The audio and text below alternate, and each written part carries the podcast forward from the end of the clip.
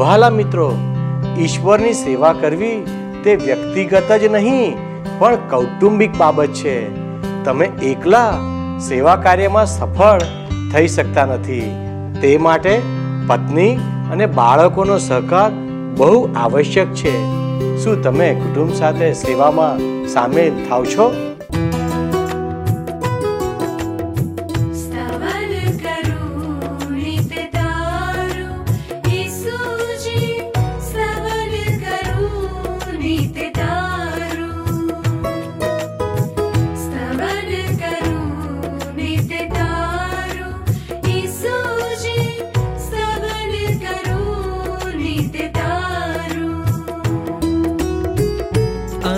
सवारे साध सुनीतौ।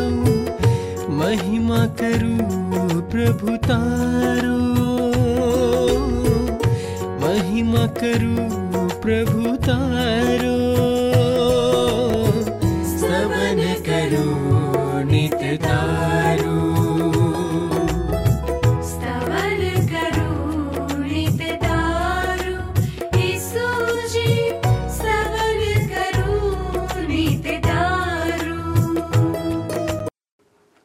પ્રિય મિત્રો, આપ સર્વને પ્રભુ ઈસુના મધુર નામમાં પ્રેમી સલામ.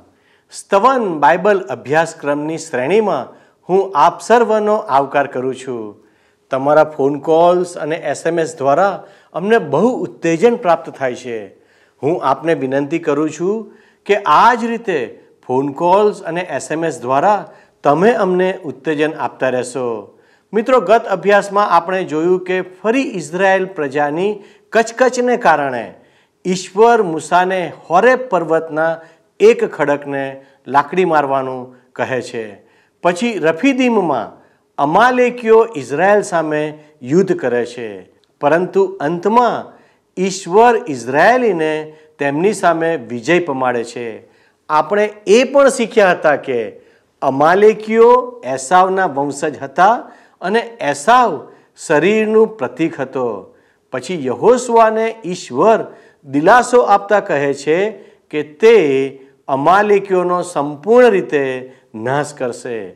અમાલેકીઓ ઉપર વિજય પ્રાપ્ત કર્યા બાદ મૂસા ઈશ્વર માટે એક વેદી બનાવે છે અને તેનું નામ યહોવા નિસ્સી પાડે છે. આજના અભ્યાસમાં આપણે એ પણ જોઈશું કે મૂસાના સસરા ઇથરો જે મિધ્યાનના યાજક પણ હતા તે મૂસાની પત્ની સિપ્પોરા અને તેના બંને દીકરા ગેરસોમ અને એલિએઝેરને લઈને મૂસાની પાસે આવે છે. મૂસા પોતાના સસરાને મિસરની સઘળી વિપત્તિઓ અને અત્યાર સુધીની ઇઝરાયેલની મુસાફરીનું વર્ણન કરે છે. આ બધી જ ઈશ્વરની ભલાઈને કારણે ઈશ્વરને ધન્યવાદ આપતા તેઓ મૂસાની સાથે ઈશ્વરને અર્પણ આપે છે. પછી બીજા દિવસે મૂસા લોકોનો ન્યાય કરવા બેસે છે અને ન્યાય કરતા આખો દિવસ પસાર થઈ જાય છે. આ જોઈને ઈથ્રો મૂસાને ન્યાયની યોગ્ય વ્યવસ્થાનું એક માળખું બનાવવાની સલાહ આપે છે. તો આવો મિત્રો, આજે આ બધા જ વિષયોને શીખીએ અને ઈશ્વરના વચનોનો અભ્યાસ કરવાની શરૂઆત કરીએ. વારું મિત્ર, હવે તમે મારી સાથે સાથે નિર્ગમનનું પુસ્તક જો ખોલ્યું હોય, તો અઢારમા અધ્યાયની ઓગણીસથી સત્યાવીસ કલમો જુઓ.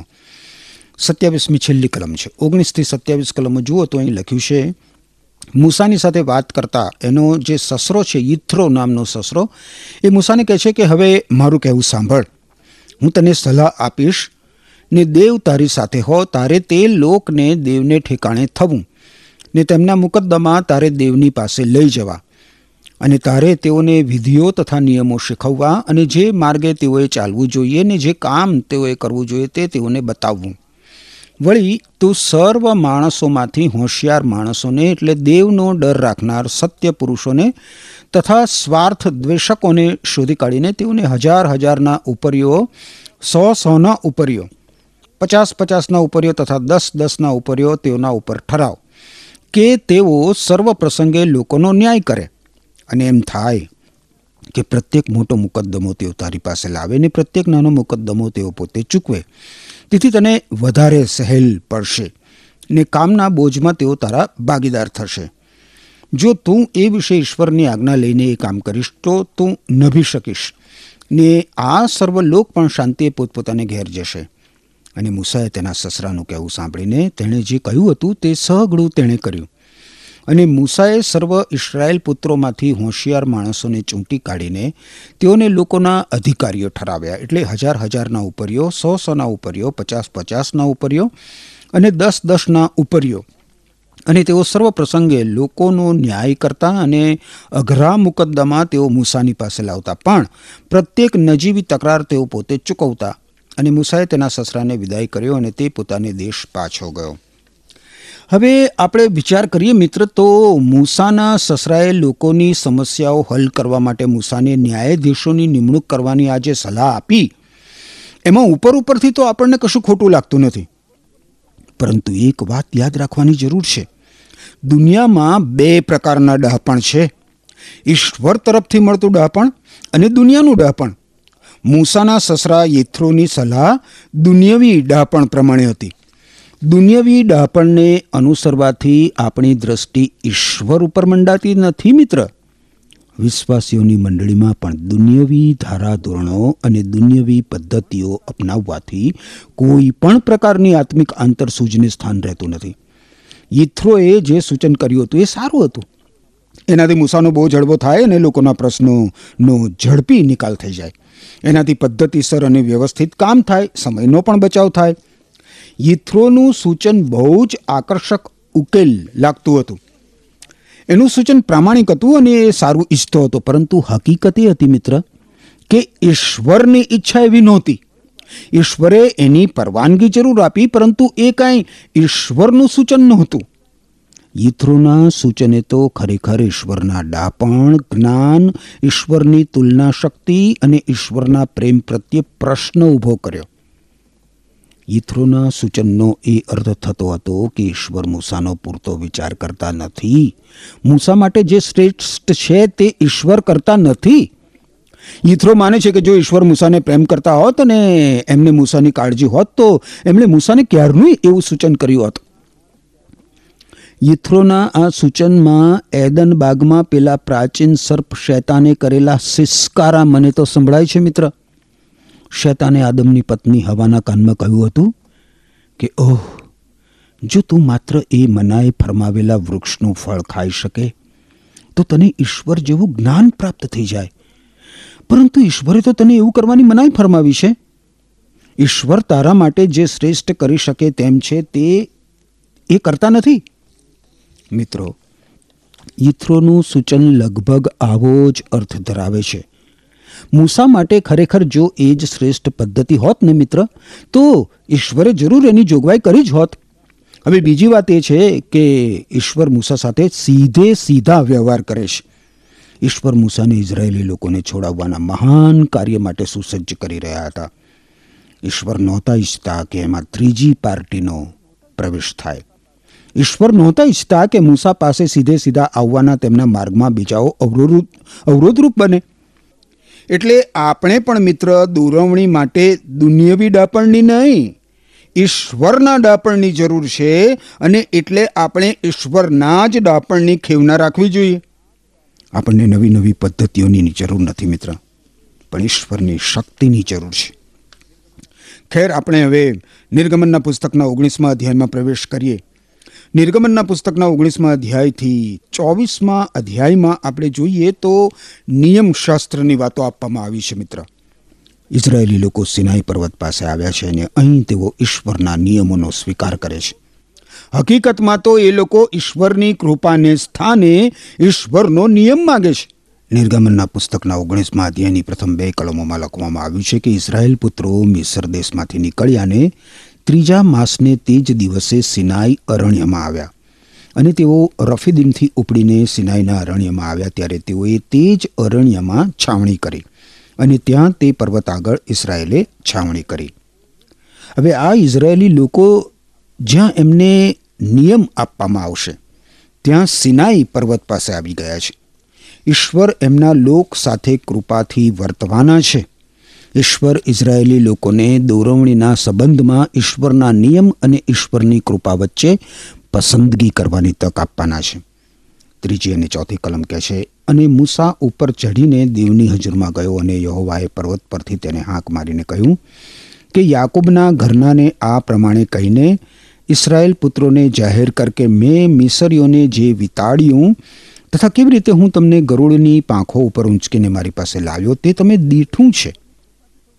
આ બધું ઈશ્વરની કૃપાથી થયું છે, મિત્ર.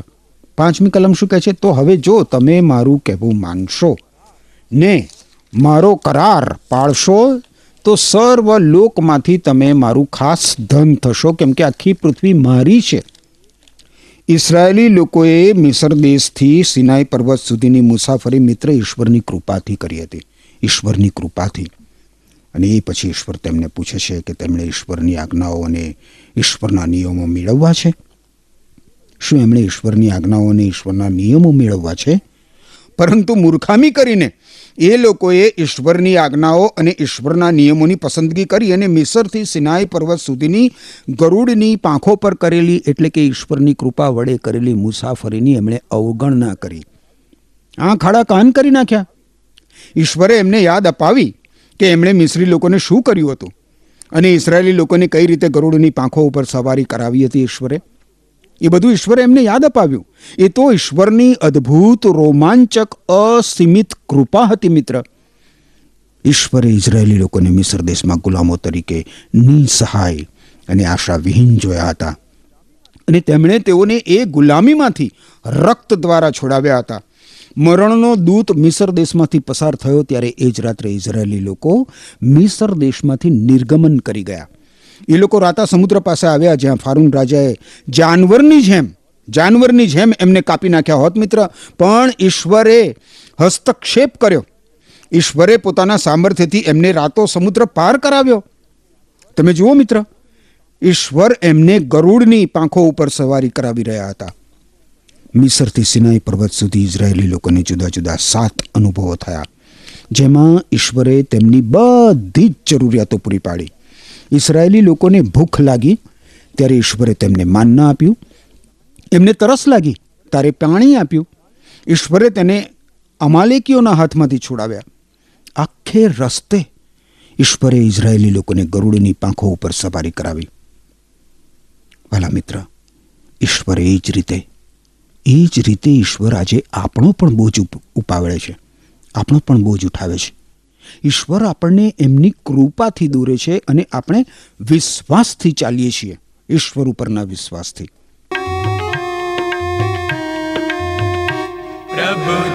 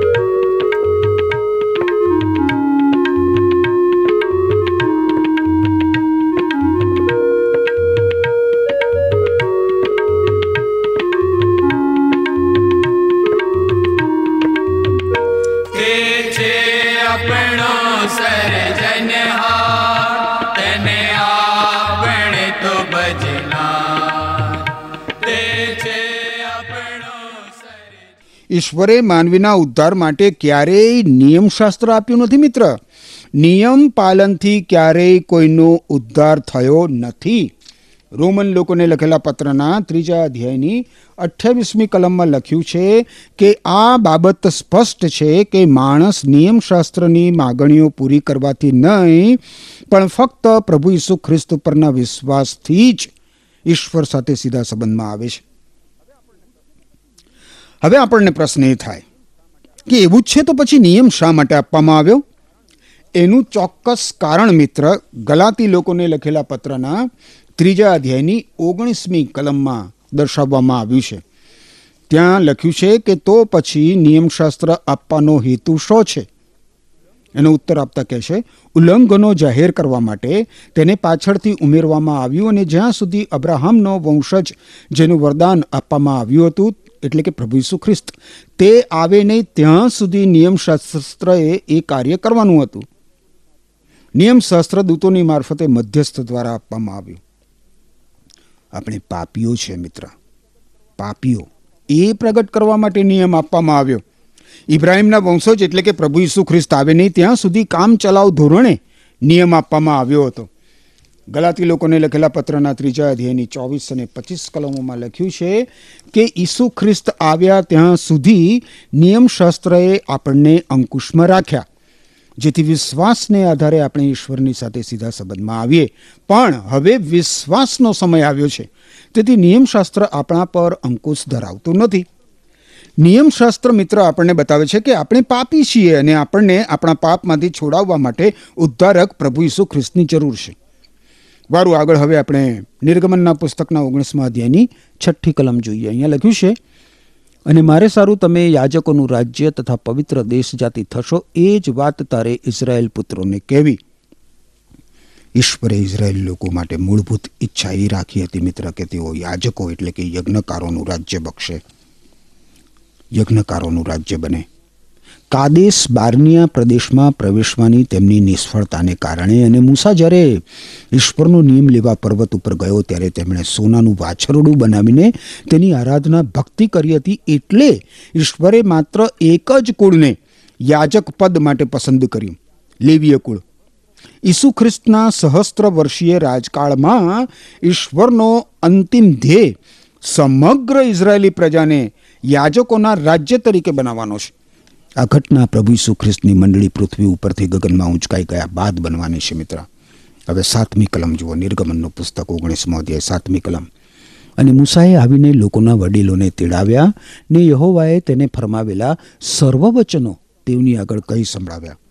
હવે આ લોકોની વાતો સાંભળો મિત્ર. આ લોકોને કેવો જબરજસ્ત ભરોસો હતો. આઠમી કલમ જુઓ. અને સર્વ લોકોએ એક મતે એક મતે ઉત્તર આપીને કહ્યું કે, યહોવાહે જે ફરમાવ્યું તે સઘળું અમે કરીશું. અને લોકો જે બોલ્યા તે મૂસાએ યહોની આગળ જાહેર કર્યું. સર્વ લોકોએ એક મતે ઉત્તર આપીને કહ્યું કે, યહોવાહે જે ફરમાવ્યું તે સઘળું અમે કરીશું. અને લોકો જે બોલ્યા તે મૂસાએ યહોવાહની આગળ જાહેર કર્યું. સિનાઈ પર્વત ઉપર ઇઝરાયેલી પ્રજાને નિયમ આપવામાં આવ્યો અને ત્યાંથી નિયમની વિમુક્તિની શરૂઆત થાય છે મિત્ર. આ વિમુક્તિ સિનાઈ પર્વત ઉપરથી શરૂ થઈ અને કાલવરીના ક્રુસ સુધી, નિર્ગમનથી શરૂ થઈ અને પ્રભુ ઈસુ ખ્રિસ્તના ક્રુસ સુધી પહોંચે છે. આદર્શ પરિસ્થિતિઓમાં જીવનાર લોકોને એ એક પ્રકટીકરણ છે. એવું પ્રકટીકરણ કે તેઓ નિયમ પાલન કરી શકતા નથી. પણ તમે જુઓ, આઠમી કલમમાં આ લોકોએ એવું જાહેર કર્યું કે યહોવાહે ઈશ્વરે જે ફરમાવ્યું છે તે સગળું અમે કરીશું. નિયમ શું છે એ જાણ્યા અગાઉ એમણે આવી ઘોષણા કરી નાખી. અને એ પછી એમણે પંદરસો વર્ષ સુધી એ પ્રદર્શિત કર્યું કે એ લોકો નિયમશાસ્ત્રનું પાલન કરી શકતા નથી. આજે ઘણા બધા લોકોનું આવું જ વલણ છે. લોકો માને છે કે નૈસર્ગિક માણસ ઈશ્વરને પ્રસન્ન કરી શકે છે, કુદરતી માણસ. પરંતુ કુદરતી માણસ, નૈસર્ગિક માણસ ઈશ્વરનો નિયમ પાળી શકતો જ નથી અને નિયમ પાલન કરવાના પ્રયત્નમાં કફોડી રીતે એ નિષ્ફળ જાય છે. નિયમ તો મનુષ્યના જૂના સ્વભાવ ઉપર અંકુશ રાખવા માટે આપવામાં આવ્યો હતો, પણ નિયમ એમ કરી શકતો નથી કારણ કે મનુષ્યનો જૂનો સ્વભાવ જ એવો છે કે એના પર નિયમથી નિયંત્રણ થઈ શકતું જ નથી. રોમન લોકોને લખેલા પત્રના આઠમા અધ્યાયમાં તમે જુઓ છઠ્ઠી અને સાતમી કલમ. શું લખ્યું છે ત્યાં? રોમન લોકોને લખેલો પત્ર આઠમો અધ્યાય. છઠ્ઠી અને સાતમી કલમમાં લખ્યું છે કે માનવી સ્વભાવને આધીન થતાં મરણ આવે છે, જ્યારે આત્માને આધીન થતાં જીવન તથા શાંતિ મળે છે. માનવી સ્વભાવ પ્રમાણે ચાલતો માણસ ઈશ્વરનો દુશ્મન બને છે કારણ તે ઈશ્વરના નિયમને આધીન થતો નથી. હકીકતમાં તો તે તેમ કરી શકતો જ નથી. એટલે મિત્ર, તમારી અને મારી પાસે જૂનો માનવીય સ્વભાવ છે. એ તો ઈશ્વર વિરુદ્ધ છે. એ ઈશ્વરને કદી જ આધીન થઈ શકે નહીં. ઈશ્વરને ક્યારે એ પ્રસન્ન કરી શકે નહીં. શું તમે તમારા જીવનમાં મિત્ર આ સંશોધન કર્યું છે? ઈશ્વરના ધારાધોરણોને પહોંચવામાં તમે નિષ્ફળ જાઓ છો. એવો તમને અનુભવ થયો છે ખરો? ઈશ્વરનો આભાર માનીએ કે ઈશ્વરે આ માટે એક બીજી વ્યવસ્થા કરી છે. જે માણસ એમ કહે છે કે હું ઈશ્વરનો નિયમ પાળું છું, એના જેવો પાખંડી માણસ બીજો કોઈ જ નથી મિત્ર. કોઈ પણ માણસ ઈશ્વરના ધારાધોરણોને પહોંચી શકતો જ નથી. ઇઝરાયેલી પ્રજા સામે જુઓ, ઈશ્વર એમને નિયમ આપવાના છે. અને એ લોકો કહે છે કે અમને નિયમ આપો, એનું પાલન કરવા માટે અમે તૈયાર છીએ. સ્વનિર્ભરતા અને ગર્વનું આ કેવું કઠોર પ્રદર્શન છે. અને એમ છતાં પણ આજે ઘણા બધા માણસો એવા છે મિત્ર કે પોતે ઈશ્વરનો નિયમ પાળે છે, એવો દાવો કરે છે. જો કે ઈશ્વરે એ બધું જ સ્પષ્ટ રીતે પ્રદર્શિત કર્યું છે કે કોઈ પણ માણસ, કોઈ પણ માણસ નિયમ પાલનથી ઉદ્ધાર પામી શકતો નથી, કારણ કે કોઈ પણ માણસ નિયમનું સંપૂર્ણ પાલન કરી શકતો જ નથી. આદર્શ પરિસ્થિતિઓ નીચે પણ ઇઝરાયેલી પ્રજા ઉપર એનો પ્રયોગ થઈ ચૂક્યો છે. રોમન લોકોને લખેલા પત્રના ત્રીજા અધ્યાયની અઠ્યાવીસમી કલમ તમે જુઓ મિત્ર, બાઇબલમાં નવા કરારના વિભાગમાં, તો ત્યાં લખવામાં આવ્યું છે કે આ બાબત સ્પષ્ટ થાય છે કે માણસ નિયમશાસ્ત્રની માગણીઓ પૂરી કરવાથી નહીં, પણ ફક્ત ઈસુ ખ્રિસ્ત પરના વિશ્વાસથી જ ઈશ્વર સાથે સીધા સંબંધમાં આવે છે. અને પછી તમે જુઓ, ગલાતી લોકોને લખેલો પત્ર, એના બીજા અધ્યાયની સોળમી કલમ જુઓ, ગલાતી બે અને સોળ. બાઇબલમાં નવા કરારના વિભાગમાં છે, ગલાતી બે અને સોળ. ત્યાં લખ્યું છે કે નિયમશાસ્ત્રની માગણીઓ પૂરી કરવા દ્વારા નહીં, પણ ફક્ત પ્રભુ ઈસુ ખ્રિસ્તમાં વિશ્વાસ કરવા દ્વારા જ માણસને ઈશ્વરની સાથેના સીધા સંબંધમાં લાવવામાં આવે છે. પણ ઈસુ ખ્રિસ્ત પરના આપણા વિશ્વાસ દ્વારા આપણને ઈશ્વરની સાથે સીધા સંબંધમાં લાવવામાં આવે તે માટે આપણે પ્રભુ ઈસુ ખ્રિસ્ત ઉપર વિશ્વાસ કર્યો છે. કારણ કે નિયમશાસ્ત્રની માગણીઓ પૂરી કરવાથી કોઈ માણસ ઈશ્વર સાથે સીધા સંબંધમાં આવતું નથી. અને એટલે જ મિત્ર, આજે તમારી સમક્ષ હું આ પ્રશ્ન મૂકવા માંગુ છું કે શું તમે મિત્ર, નિયમ પાલન દ્વારા પોતાની જાતને ઈશ્વર સમક્ષ સ્વીકૃત કરાવવા માંગો છો? નિયમ પાલન દ્વારા ઈશ્વરને પ્રસન્ન કરવાનો પ્રયત્ન કરી રહ્યા છો? નિયમ પાલન દ્વારા સ્વર્ગના ભાગીદાર થવા માંગો છો? નિયમ પાલન દ્વારા તમે તમારા દુષ્કર્મોના બંધનોમાંથી તમારા પાપોની શિક્ષામાંથી ઉદ્ધાર પ્રાપ્ત કરવા માંગો છો? ઈશ્વરનું વચન તો કેટલા સ્પષ્ટ શબ્દોમાં કહે છે કે માર્ગ એ નથી કોઈ પણ માણસ વાણીથી, વર્તનથી કે વિચારથી ઈશ્વરના નિયમનું સંપૂર્ણ પાલન કરી શકતો જ નથી. અને એટલે જ ઈશ્વરે પોતાના પુત્ર પ્રભુ ઈસુ ખ્રિસ્તમાં આપણા માટે અદ્ભુત ઉદ્ધારનો માર્ગ કર્યો છે. ઈસુ ખ્રિસ્ત પર વિશ્વાસ કરવા દ્વારા જ મિત્ર, તમે ઈશ્વર સાથે સીધા સંબંધમાં આવી શકશો. જો હજી પણ તમે પ્રભુ ઈસુ ખ્રિસ્ત પર વિશ્વાસ કરીને સત્ય સનાતન એકમાત્ર જે જીવંત અને પવિત્ર ઈશ્વર છે એમની સાથે સીધા સંબંધમાં આવ્યા નથી, તો એ પ્રમાણે કરવા માટે ઈશ્વર તમને અદ્ભુત કૃપા આપો. ઈશ્વર તમને આશીષ આપો. આમેન. વહાલા દર્શક મિત્રો, આજનો અભ્યાસ આપણને ઈશ્વર અને સંસારના કે દુનિયાના જ્ઞાન વચ્ચે શું તફાવત છે તે શીખવે છે. સૌથી પહેલાં આપણે જોયું કે મૂસાના સસરા ઈથરો મૂસાની પત્ની સિફોરા અને તેના બે દીકરા ગેરસોમ અને એલિએઝેરને લઈને મૂસાની પાસે આવે છે. મિત્રો, તે સમયે સંચાર વ્યવસ્થા આજના જેવી નહોતી. પરંતુ ધીરે ધીરે આ વાત લોકોના કાનો સુધી પહોંચી જાય છે. હવે ઈશ્વરે જે સામર્થ્યવાન કામો કર્યા હતા, તે લોકોને પણ સાંભળવા મળે છે કે ઈશ્વરે મિસરના લોકોના કેવા હાલ કર્યા હતા. ઈશ્વરે પોતાના સામર્થ્ય વડે ઇઝરાયેલી લોકોને લાલ સમુદ્ર પાર કરાવ્યો. હવે ઈથ્રો મૂસાના કુટુંબને ફરી મળવા આવે છે. તે પોતાની દીકરી અને પૌત્રોને તેના પતિ પાસે લઈ આવે છે. તે બતાવે છે કે મૂસા અત્યાર સુધી પોતાના કુટુંબથી અલગ રહેતો હોય છે. ઈશ્વરની સેવામાં ઘણા સમયો આવતા હોય છે, પણ ઈશ્વર એવું ઈચ્છતા નથી. ઈશ્વરે આપણને કુટુંબ એટલા માટે આપ્યું છે કે આપણે સેવામાં તેમને સાથે રાખીએ. યહોસ્વા ચોવીસ અને પંદરમાં એવું લખ્યું છે, પણ હું ને મારા ઘરના તો યહોવાની જ સેવા કરીશું. તમારો નિર્ણય શું છે? શું તમે આ પ્રમાણે કરી રહ્યા છો? તમારું કુટુંબ શું તમારી સાથે સેવામાં જોડાયેલું છે? કુટુંબના આગેવાન તરીકે તે તમારી જવાબદારી છે કે તમે તમારા જીવનસાથી અને બાળકોને તમારી સાથે સેવામાં જોડાયેલા રાખો. બીજી વાત આપણે જોઈ કે દુનિયાની અને ઈશ્વરની યોજનાઓ એક સમાન હોતી નથી. ખરું ને મિત્રો? મિત્રો, મૂસાને ન્યાય કરવા માટે જે ન્યાય વ્યવસ્થા આપવામાં આવી હતી, તેમાં કોઈ પણ ખરાબી નહોતી. જો ઈશ્વર ઈચ્છતા, તો તેને કહી દેતા. કારણ કે ઈશ્વર તો હંમેશા મૂસા સાથે વાત કરતા હતા અને જે કરવું જોઈએ તે કહેતા હતા. આપણે તે સમજી શકીએ છીએ કે ઘણીવાર આપણા જીવનોમાં સંસારના લોકોની યોગ્ય સલાહ ઈશ્વરની યોજનાથી અલગ હોય છે. શેતાન કેટલીક વાર આપણા નજીકના લોકોનો ઈશ્વરની યોજનાથી અલગ લઈ જવા માટે ઉપયોગ કરતો હોય છે. હવે તમે જાણો છો કે ન્યાય વ્યવસ્થાનું જે ચિત્ર અહીંયા આપવામાં આવ્યું છે, તે વ્યવસ્થાને યહૂદીઓએ અપનાવી લીધી અને સિત્તેર વ્યક્તિઓની સાન્હેદ્રીન સભા બની ગઈ. પરંતુ પંદરસો વર્ષ બાદ આ જ સભાએ નિર્ણય લીધો કે પ્રભુ ઈસુને વધસ્તંભે જડી દેવામાં આવે.